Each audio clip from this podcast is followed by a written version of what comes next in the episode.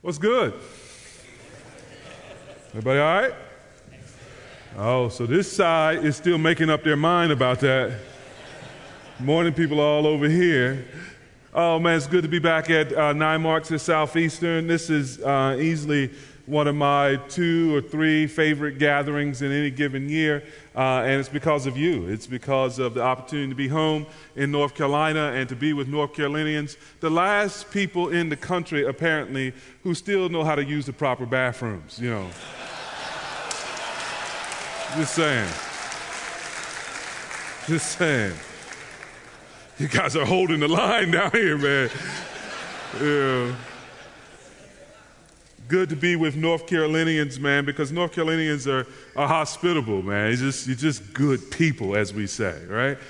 I came to my room in Boswick. Um, I used to get the same room every year. I like that. I feel like I'm coming home. And, and every year they, they practice hospitality, they do sweet things. And this year there were some young ladies that put together a nice gift basket. And, and you know, it's, it's, you love getting those baskets. It's kind, and, and you're also sad about it because you know you can't take that basket with you back on the plane, right? And so you, you got all these goodies, and you're thinking, okay, what do I put in my backpack? What do I leave here? I hope somebody can use it. And just as I'm sort of giving up on the basket because there's like granola in it, right? I see these beautiful white things. I haven't seen them in years. Every Friday, as a little boy, when my uncle got paid, he would bring them to me powdered donuts.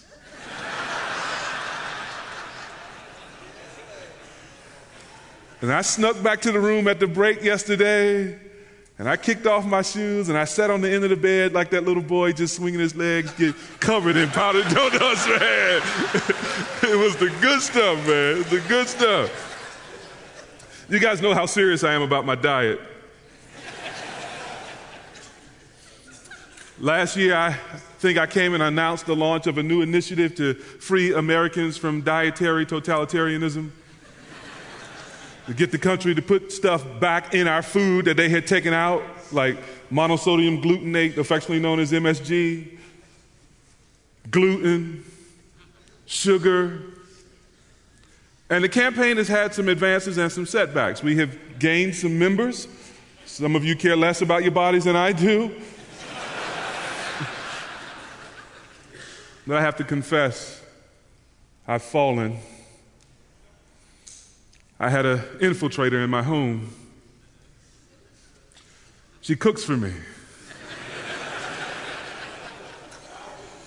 she was taking stuff out of my food and she put me on this diet called Whole 30, which is false advertising because you only get to eat about half of the stuff that, you know, and zero sugar. And I've been on this thing for about 45 days. It's supposed to be 30 days. She snuck some pages off the calendar or something. So 45 days in, and I like it. I feel better. I used to be on a first name basis with sugar, an everyday relationship with sugar. Now I eat sugar, I get headaches. I don't know what to think about my wife, though. This morning I was thinking about that, that variety of spiders where, you know, the spouse eats the spider when, when she's done with him. It, it seemed to me like a more humane death than a diet. I have never been able to figure that out. Why women think they love you by feeding you less. What is that? Anyway, we didn't come to talk about that. I, I, I think one of the marks of a healthy church ought to be something about eating what you want. We need a whole conference on that, brother. All right? That we're out of nine marks. It's like 13th mark. Anyway, I'm sorry. Let's pray. Father, we do praise you for your word that you have loved us enough to speak to us. We, we didn't know what your voice sounded like. We didn't know your thoughts. Our thoughts were not your thoughts. Our ways were not your ways, and we were far off from you.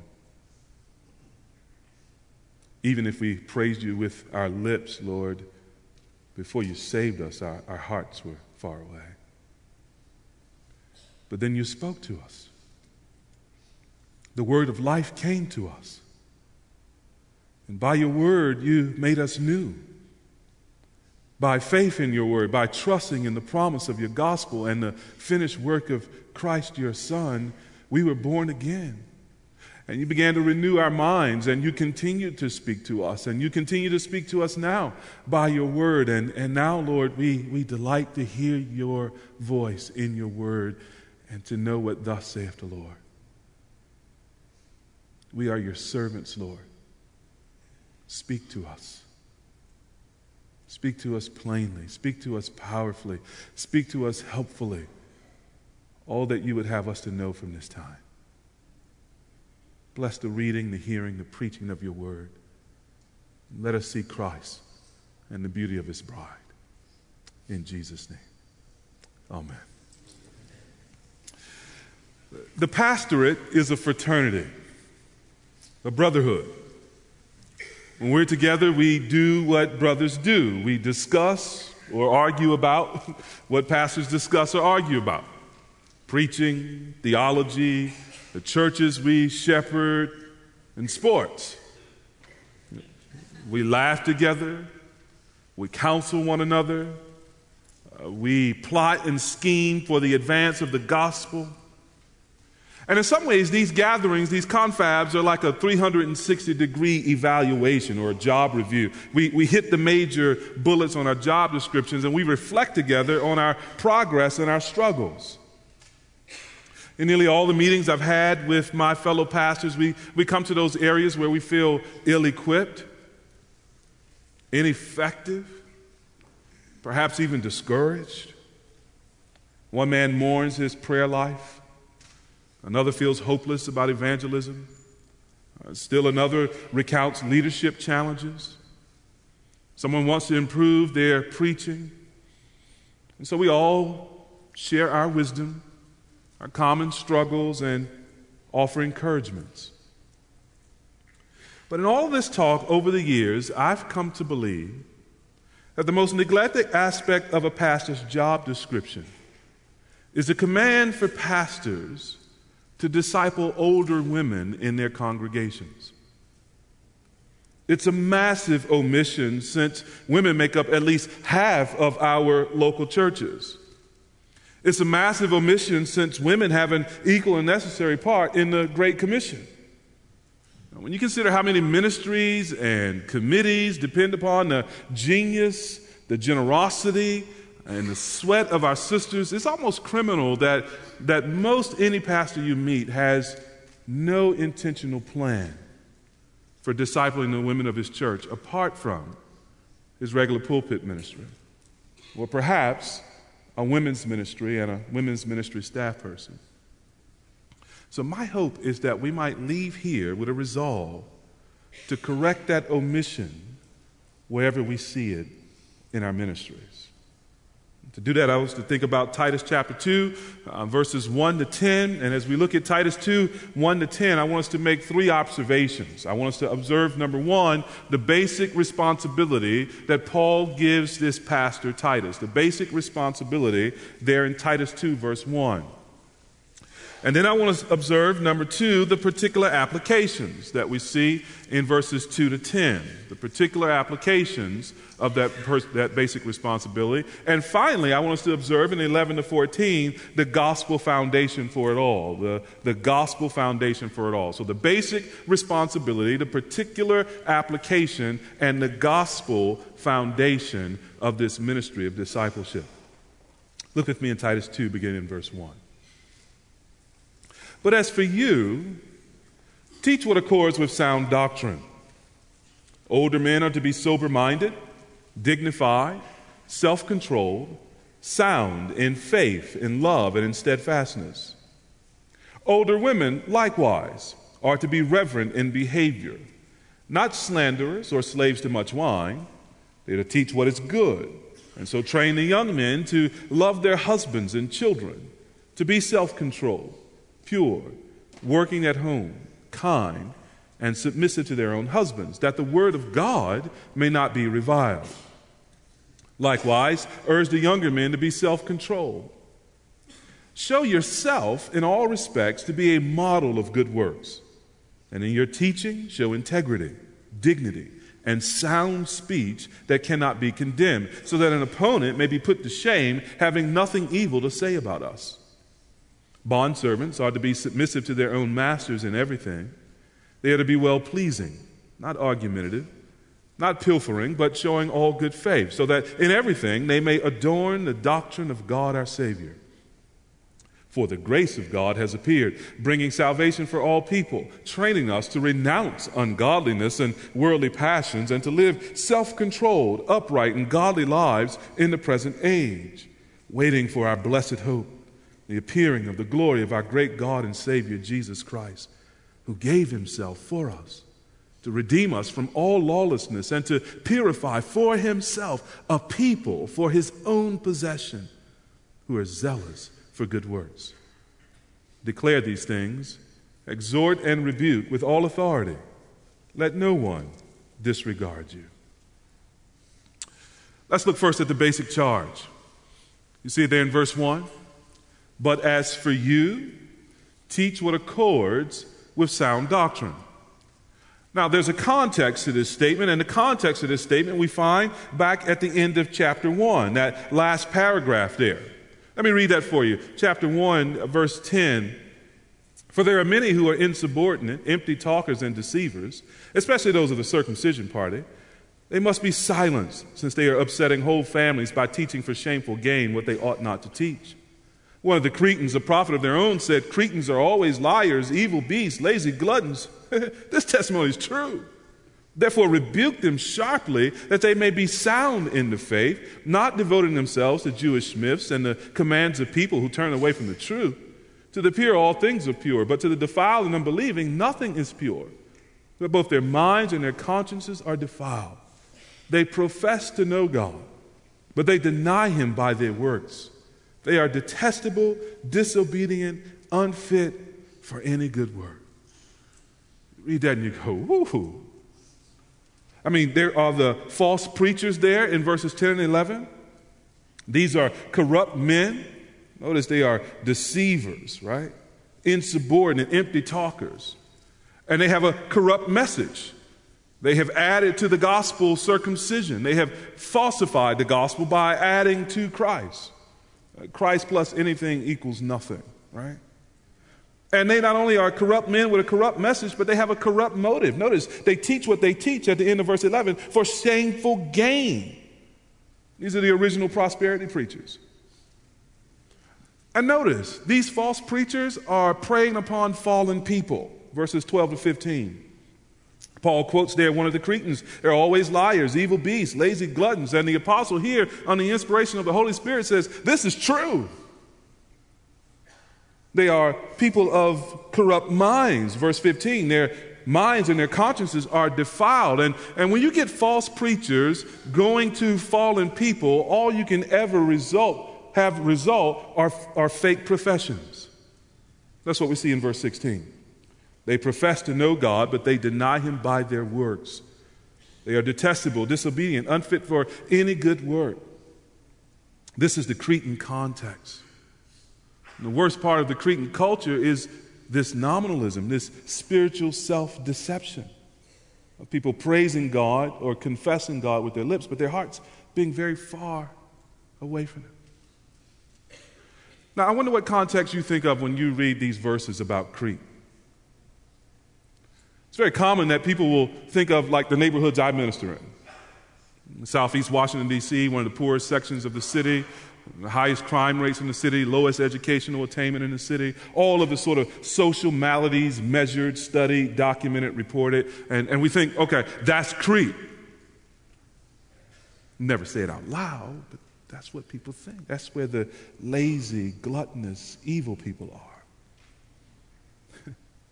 But I'm convinced that if you cross the bridge back over into the western side of the city and go to a place like Capitol Hill, that's Crete too. You don't stop being a Cretan because you put on a pinstripe suit and you go to a government office. Now, there are lazy beasts and evil gluttons and, and all that good stuff on Capitol Hill and, and in every part of the city. I just want to suggest to you that wherever you live, if there are fallen people, you live in Crete. And the question is this how do you get Cretans to become Christians? How, how, do you go from what's described in the end of chapter one and all of the problems that are so obvious to see and so uh, sort of staggering in their obviousness that the Apostle Paul just says, you know what, this is just true? How do you go from that to the life we see laid out for us for older men, younger men, older women, younger women in chapter two? The answer, very simply, is gospel discipleship. A little bit more specifically, gospel and, or excuse me, gender and generation specific discipleship. So consider the charge that Paul gives Titus here in chapter 2, verse 1. What's, what's the basic responsibility here? He says, Teach what accords with sound doctrine. But as for you, sets Titus apart from all those false teachers that are teaching false things with a wrong motive. He says, Now, Titus, as a real minister of the gospel, you don't associate yourself with all of that stuff. You don't, you don't sort of give into that form of life. As for you, you teach what accords with sound doctrine. Uh, to teach means to instruct, to systematically transfer knowledge, skills, abilities. The teaching ministry of the local church is absolutely essential to the health of the Christian life. We, we, we don't learn to live as Christians without someone teaching us, without the work of discipleship being carried on in our lives. This is why Paul mentions it so much. You see it there in, in verse 1 of chapter 2. But as for you, teach what accords with sound doctrine. Just before that, chapter 1, verse 13, he says there, therefore rebuke them sharply that they may be sound in the faith. That's another form of teaching. And this is why when he says, hey, when you set things in order, you're to look for men, Titus 1, verse 9, you're to look for men who may be able to give instruction in sound doctrine and to rebuke those who contradict it. The reason every church wants theologically sound elders is because every church should be planted in a Cretan context and they should be able to do two things to both advance the gospel and everything that's sound and to hold the line against everything that's corrupt. The teaching ministry of the church is absolutely vital. Now, notice again in verse 1, Titus must teach the Cretans sound doctrine. That word sound means healthy, basically. Doctrine, as you know, is another word for teaching. So I love this. I love this. God intends broken people to believe and to know healthy teaching. He wants little people to have great theology.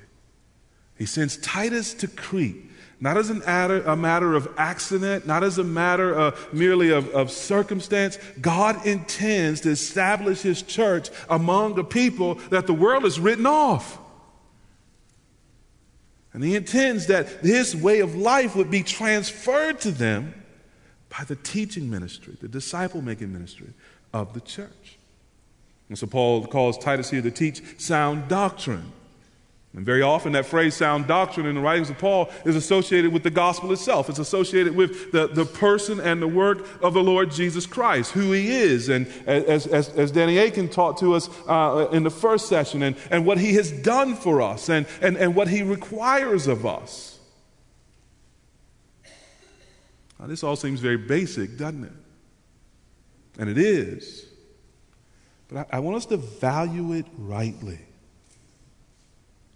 It seems that God's strategy for transforming culture, if you like that language, I don't.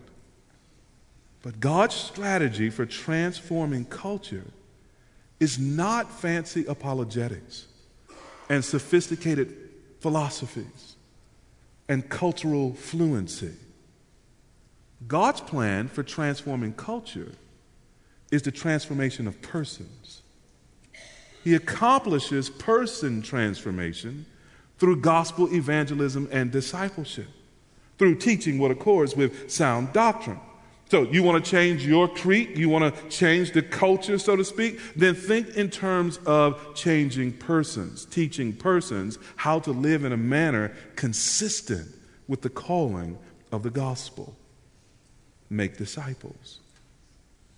Now, notice the particular application. Paul sort of fleshes this out. Or I should say one other thing about um, verse 1. Note, note this closely. The, the text does not say, teach sound doctrine. The text says, teach what accords with sound doctrine. Uh, the sound teaching, the healthy teaching, is the foundation that must be taught. But what Paul is concerned with, and what we're concerned with in the process of making disciples, is concerned with the cultivation of a lifestyle that matches that teaching. He's concerned with teaching them how to live. He's concerned with teaching them how to walk out the truths that they have learned. And, and listen, beloved, we, we do one of the besetting uh, sins or weaknesses of, of the evangelical church right now, and particularly in reform persuasions, is we're all head and no hands. We're all doctrine and no duty. We're all teaching and no transformation. Mark alluded to this a moment ago. You, it's not about teaching the 75 year old man in your congregation, you know, how to parse election. That's fine, it has its place, but he needs to know how to live as a Christian at the age of 75, which is different from how do you live as a Christian at the age of 25. Well, what we're after, the purpose of teaching, is transformation, the living in accord with the life that goes with sound doctrine. Now, notice the particular application. Paul doesn't just stop with that, that charge generally in verse 1. He begins to unpack it. He elaborates this charge with particular application to gender and generational lines. In other words, disciple making is not one size fits all. There are particular marks and goals associated with both age and gender. And Paul here refers to these sort of four demographic groups in the church older men, older women, younger women, younger men. And, and he, he, refers to these categories often. So back in 1 Timothy 5, verses 1 and 2, he, he writes this Do not rebuke an older man, but encourage him as you would a father. Younger men as brothers. The, women, the older women as mothers, younger women as sisters in all purity. Or you may have a translation that says with absolute purity.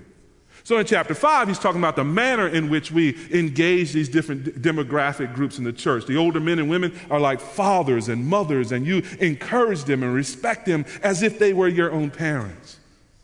The younger men and women are like brothers and sisters, and so you also encourage them and treat them as you would a brother or sister. Ladies, with absolute purity. Younger brothers, with, with encouragement and as if you were a father. That's the manner. Now, what's the message? What's the substance? That's what we're given in Titus chapter 2.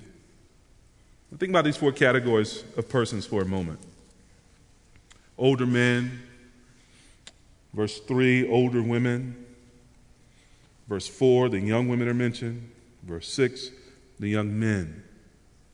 Let me ask you a question.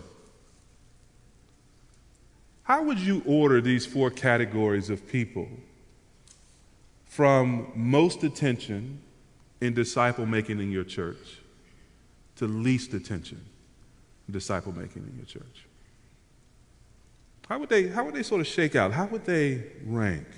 Who gets the most instruction? Who receives the least, do you think? And I'm not speaking so much here of the pulpit ministry, for everyone who comes to the morning service is participating in the, in the pulpit ministry, the, the hearing of the word of God there. That's necessary, but, but the detail that we're giving here in these verses suggests to us that it's not, it's not sufficient, that there is some particular application that needs to go on with, with each of these groupings. And so when it comes to that particular application and disciple making, who gets the most attention in your church? And who gets the least? Now, you can tell me if you think otherwise in the panel or, or after the service today, but I think it's the young men who often get the most attention. And, we can tell why from a couple of places in the scripture. It's, it's natural it, to be bent that way because 2 Timothy 2 2, which was referenced earlier, it's find those men, train them, teach them that they may be able to, to teach others also. Insofar as the, the teaching ministry of the church, the, the pulpit ministry and leadership of the church is in God's design restricted to qualified men, well, the, the pastor's not doing his job if he's not investing in such men. And verse 6 gives us another reason. Urge the young men to be self controlled. In other words, them rascals out of control, man. You got to get a harness on them busters, man. And think of how many things take over in our lives when we don't control ourselves. I mean, self control affects our spending and our finances, it affects our temper and our actions, it affects our sexual lives. The man who gives into pornography lacks self control. The man who spends more than he makes lacks self control. The man who's always lusting after women lacks self control. The man who drinks and drugs himself nearly to death, that man is out of control. The man who can't keep a job lacks self control. Almost all the issues of a man's life come back to self control.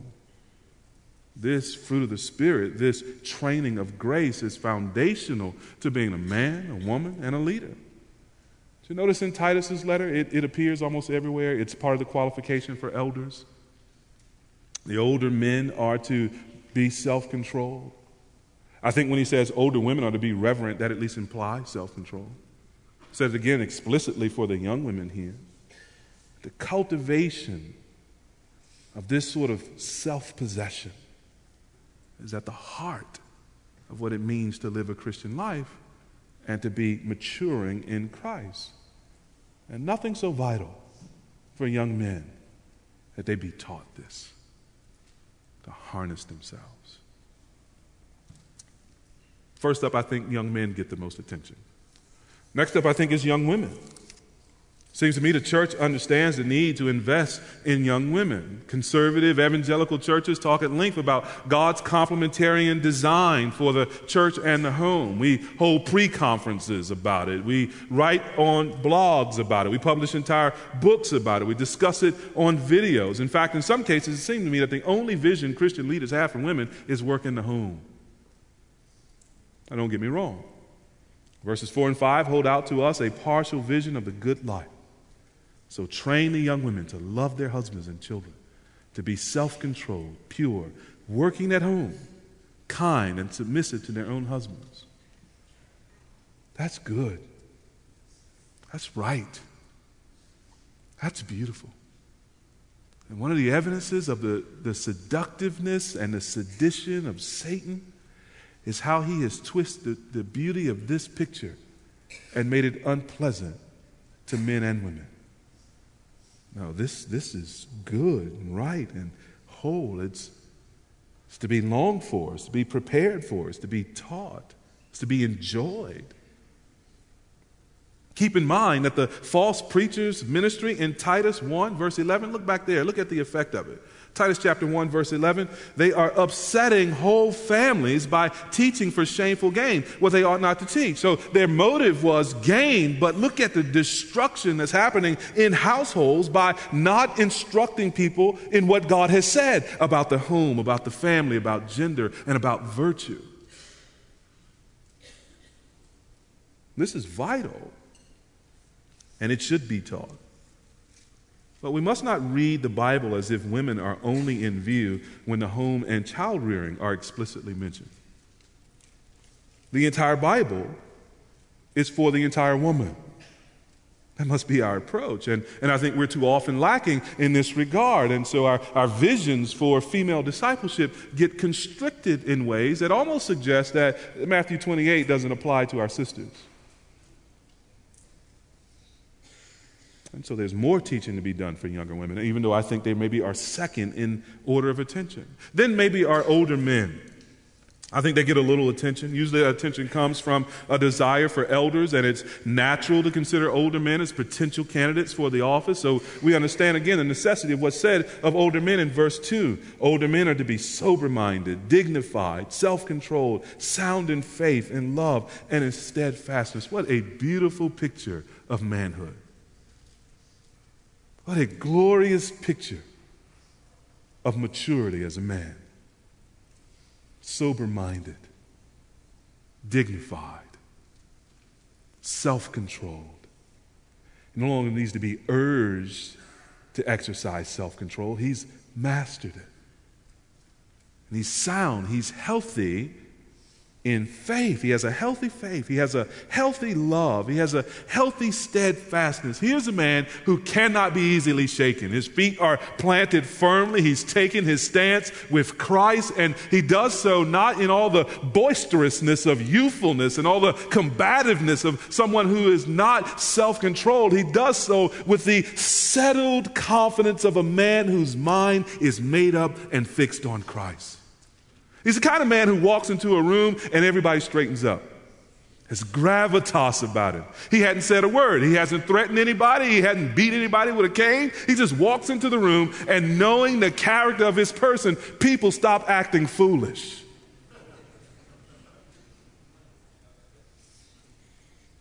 I love that word, dignified. This is what God is producing in his men through his church as they are discipled and taught to live in accord with sound doctrine. And I think our older men need more investment.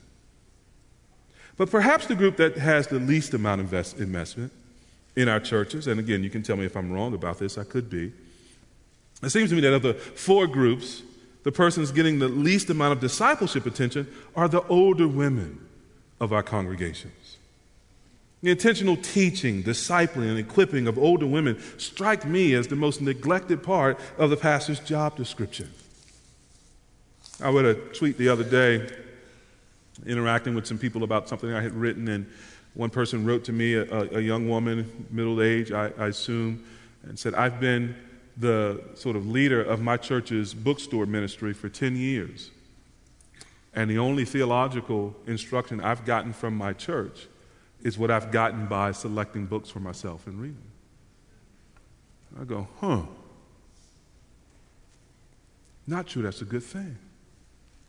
So, quick, how many pastors have you known or can you name who have an active, intentional teaching ministry to the older ladies in his church besides or in addition to the general pulpit ministry? The pulpit ministry counts. But I suspect Paul has something else in mind in these verses because the emphasis on Christian living is so robust that it's, it's difficult to imagine teaching all the things that need to be taught via the pulpit.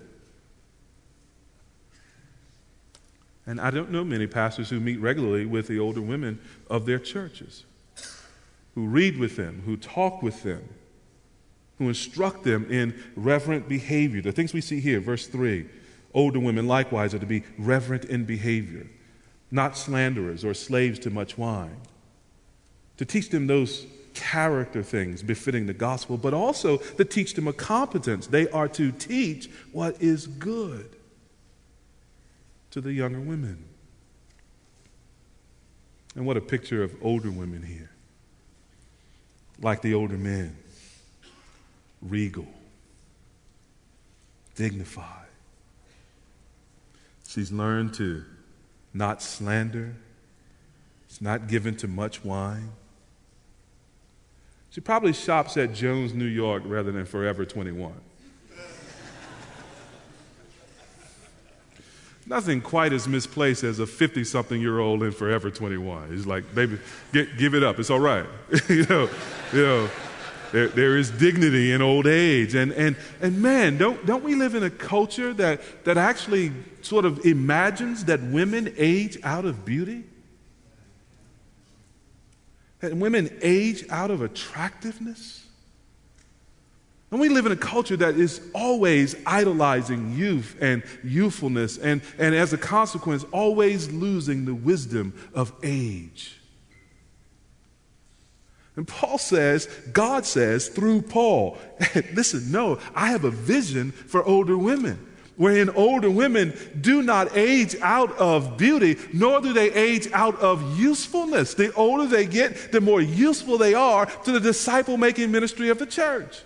So you see the turn there in verse 5. And so that they may train younger women in all those things that we were just talking about. The, the, older women in your congregation are, I think, in God's design, meant to be a significant platoon of disciple makers who, who turn and, and do the kind of disciple making work that men should not do. You've heard it said a number of times that we disciple in gender groups, right? We, we stay in our lane, right? You don't want Pastor T teaching you, if you're a 25, 30 year old woman, how to love a husband and how to care for children. You don't want that. Because I don't know. I don't know. I don't know why my wife stayed with me for almost 25 years. You know, how she put up with me. You need her to tell you and how to raise children and how to be self controlled. And you need her to be the best one to help you think about purity, chastity, virtue, modesty.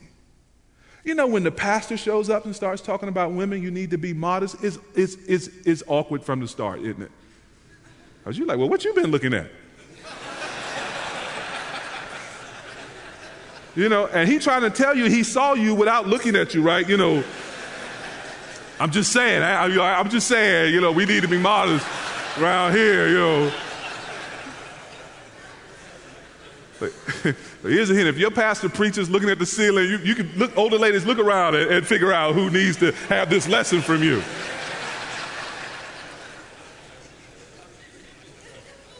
But I, I had, and I trust that you have too. I have seen older ladies come up next to a younger sister and whisper in her ear, Let me talk to you for a minute.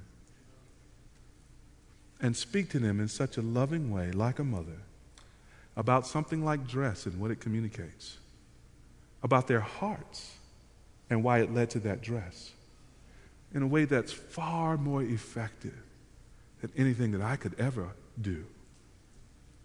I've seen older women open their lives to younger women about things like being married to an unbelieving husband and how to persevere in that marriage in prayer and how to work through the, the hard things of being unequally yoked in that marriage with, with perseverance and with faith and with dignity and, and not slandering their husbands, but loving them.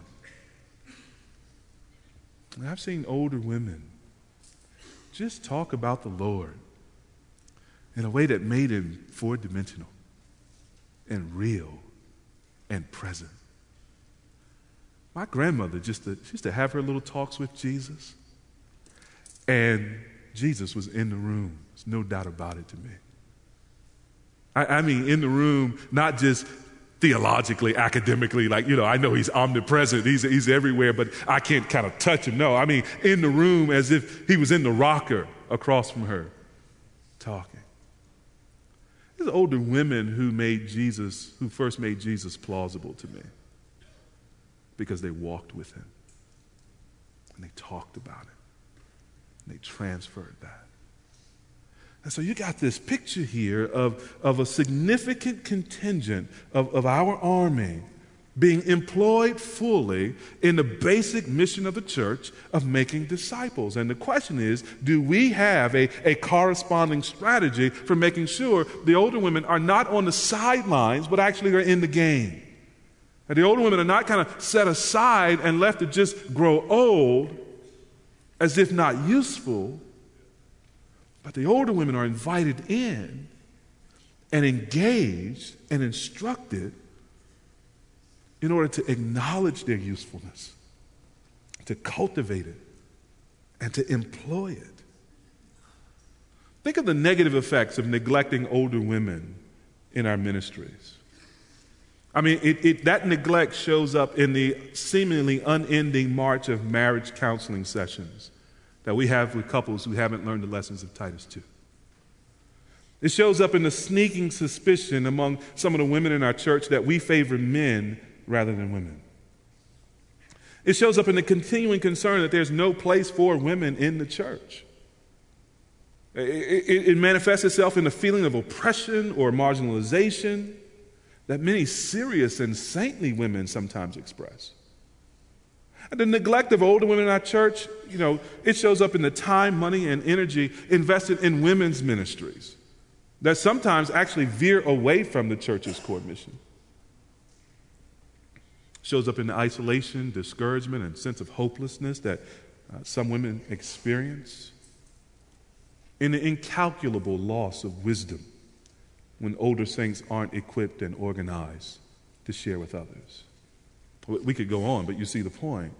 A great treasure is lost and, and much pain multiplied when we pastors neglect this aspect of our job description. But on the other hand, think of the blessings, the benefits, which are too many to, to number. First of all, Pastor, there's just simply the joy of obeying the Lord's instruction in Titus 2. Uh, the sense that you're going to hear the well done, now good and faithful servant, for the application to this part of the congregation. Then there's the getting to know the older women of the church in a spiritual way. And the older women teach us a great deal if we listen.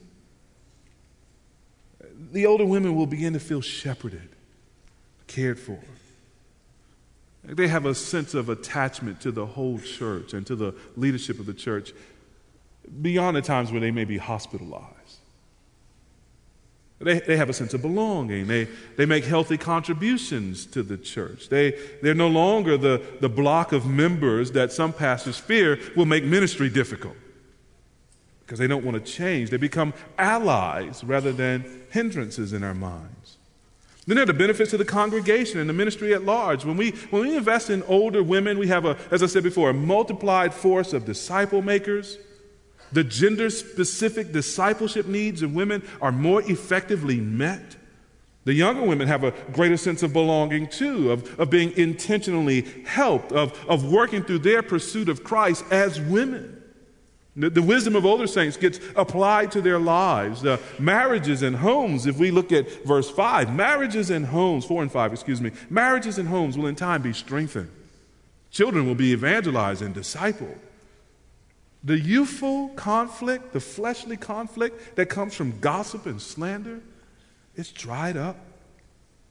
The pastor's counseling docket is kept under control. And notice, it's said a number of times here, but in the end of verse 5, the word of God may not be reviled. This is leading to one of the most effective apologetics for the word of God the fruit that's born in the lives of older women, which is transferred, transferred to the lives of younger women, is one of our best defense for the integrity and the goodness and the usefulness and the wisdom of God's Word. And here's one more benefit. We invest in older women, and by older, I mean, say, let's take the list of widows in, in 1 Timothy, let's say 60 and over we invest in older women. An appropriate, an appropriate distance is put between the male pastors and the young women of the church, helping to protect us from moral failure. Don't we need that? We could go on, but the benefits are legion.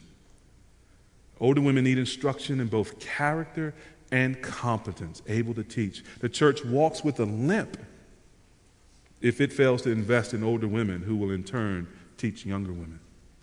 And this omission hinders more than half the members of our church if it goes on. So, brothers, give the older women a vision for their own increasing beauty in, their, in Christ and their utter necessity to the Great Commission. That's what I think Titus 2 is holding out for us in application to them. Now, all of this, as we conclude, rests on a gospel foundation. Look again with me in verses 11 to 14, these well loved verses. For the grace of God has appeared, bringing salvation for all people, training us to renounce ungodliness and worldly passions, and to live self controlled, upright, and godly lives in the present age, waiting for our blessed hope, the appearing of the glory of our great God and Savior, Jesus Christ who gave himself for us to redeem us from all lawlessness and to purify for himself a people for his own possession who are zealous for good works. In a sense, the, the presence or absence of disciple making in our churches tells us something about our understanding of the gospel itself. The very grace, verse 11, that appears in Christ and in his incarnation and in his work on the cross and his, his death for our sins and his resurrection and his coming again, the very grace of the gospel that saves us, notice, also sanctifies us. That grace teaches us, verse 12, It trains us to renounce ungodliness and worldly passions. So to say no to the old life. And it also trains us to live, there it is again, self controlled, upright, and godly lives in the present age. And so it, grace teaches us to say yes to, to holiness, to sanctification, to progress in the faith. In other words, to live a life that accords with the gospel. So there's a symbiotic relationship between the gospel message and the gospel life. The message produces the life, and the life protects the message. The message pushes forth in transformed living. And that transformed living adorns the doctrine of our God. So we saw the end of verse 5 that the word of God may not be reviled. But is there also in verse 8? so that an opponent may be put to shame, having nothing evil to say about us. That's the result of the, of the preachers preaching with integrity and modeling every good word. Or in verse 10, the reason slaves are to be submissive to their masters is so that in everything they may adorn the doctrine of our God. You see? Whether we disciple others to live out sound doctrine affects how others see the Word of God. Our maturity depends upon our message. It's how we silence opponents. It's how the word, the world gains respect for us if they ever are going to respect us. It's how the teaching about God our Savior becomes beautiful even in Cretan context. Our defense of the gospel must be done with words, but not with words alone. If that's the case, we're the empty talkers at the end of chapter 1. It must also be beautified by our lives. I'm inclined to think that there are a good number of professing Christians who should stop talking and arguing so much, especially reform types, and start living better. So, how do we wrap this up? What to do? You say, Thabiti, I'm interested to invest in the older women of my congregation. I recognize uh, from God's word and in my experience their, their value and, and our need for them and the need of younger women for them. What do I do? Well, let me sort of offer a few things and then we'll conclude. First, repent privately and publicly if you think you've neglected the older women in your church. Turning again to God for help and turning to the saints just might open up a fruitful dialogue and meaningful relationships. So let's repent of this if we feel like we have sinfully neglected our sisters. Secondly, let's do a lot of listening. If meeting with the women of church hasn't been a part of your ministry, or if that listening has largely been one on one personal conversation rather than a more systematic discussion of ministry to women in the church, then, then don't assume, we shouldn't assume that we know what the women think or how they feel or what they need. We should listen. Ask lots of questions and sit back patiently. Having repented, hopefully we can learn from our sisters without feeling attacked or criticized or rejected. We listen, we learn, and we list out the themes that we hear. Number three, identify some older women in the congregation who would be willing to study with you, or perhaps you and your wife if you're a lone elder uh, if you're there with multiple elders, with, with a group of your elders who would, who would sit with you and, and some group of leadership to sort of talk about how to advance the disciple making or discipleship among the younger women. You can identify them simply by asking who's interested or by specific in- invitation. Form a small group to, to read a book like Spiritual Mothering or Women's Ministry in the local church or Word Filled Women's Ministry. Start slow, start small. This hadn't been a part of your church's uh, ministry, then it's like, it's like it can be intimidating for some women, right? Build their confidence with encouragement and patience. Help them see God's great vision for them in places like Titus 2. Help them understand that their ministry is as vital to the gospel's advance and proclamation and living out uh, to the lives of fellow members as your own ministry is. And then, fourth, Begin to pair the older ladies up with younger ladies. Endless number of ways that you can do this, and not one size fits all. It's not one application of this. Maybe it's some one on one relationships, or maybe starting new small groups, or, or maybe there are specific aspects of the faith. Faith, as I said before, say living faithfully with an unbelieving spouse that one or two older members have experiences with and, and would love to help uh, one or two younger women with. You know, maybe you help those ladies host special fellowships or perhaps, a, again, a tailored small group for a specific period of time. Listen to the ladies as they generate ideas for serving and, and help them get involved with the younger women uh, of the church. And fifth, have the entire church pray for these ladies as they study and prepare. While I was serving at First Baptist Church in Grand Cayman, our, our women's ministry director, Meg Bodden, she suggested that we take a, a, few minutes on a Sunday morning just to pray for the older women who were, who were stepping more fully into this disciple making role. The church had not had that before. We were sort of ambling and, and stumbling our way through this, and Meg was doing a wonderful job. And it, it just seemed good and right that we would pray for them and set them apart for this and encourage them in this. And so, what a wonderful morning it was to have those 20 older saints, gray hair, regal, come forward and we just pray for them as a congregation. They were a little sheepish and shy at first, and they bowed their heads as we began to pray. But in that, in that exchange, in that moment, you know, they were, they were, even in that prayer, contacts being made, uh, affection being stirred, appreciation being exhibited.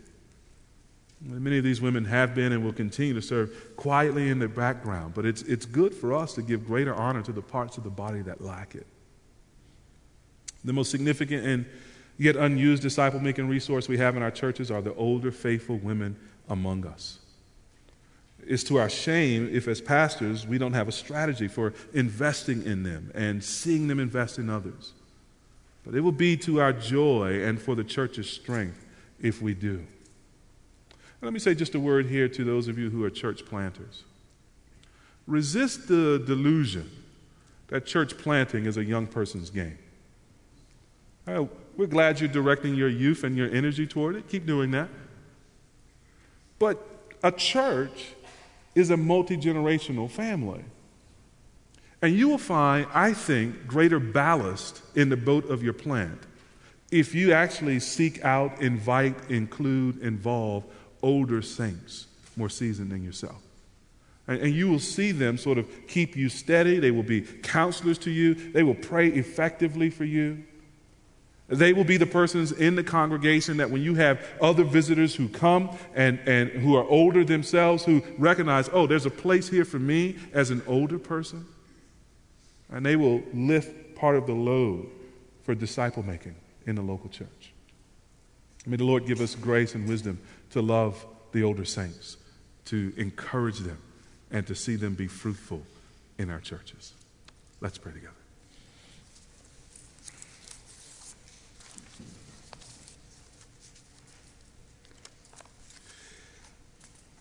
Father, we thank you that you have designed life in such a way that the natural trajectory is toward age. We're not Benjamin Buttons getting younger. No, you have rather intended that the process of living, and especially living for you and with you, will be a process that engenders more and more dignity and reverence, gravity and wisdom. And you have deposited that in the older saints. Give us eyes to recognize it. Give us wisdom to engage it. Give us, O oh Lord, strategies for employing it. Help us to love the older saints, not merely in a kind of paternalistic way. Let's not have our affections limited to pity.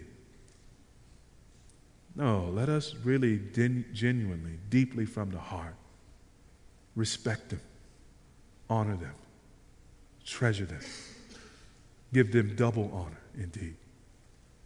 And let all of that lead us to see your great plan and your great usefulness for them. Strengthen our churches, we pray, by strengthening the older ladies, then strengthening the younger women, strengthening our families, saving our children, and transforming the Cretan context in which we all live. We ask this, Father, in Jesus' name. Amen.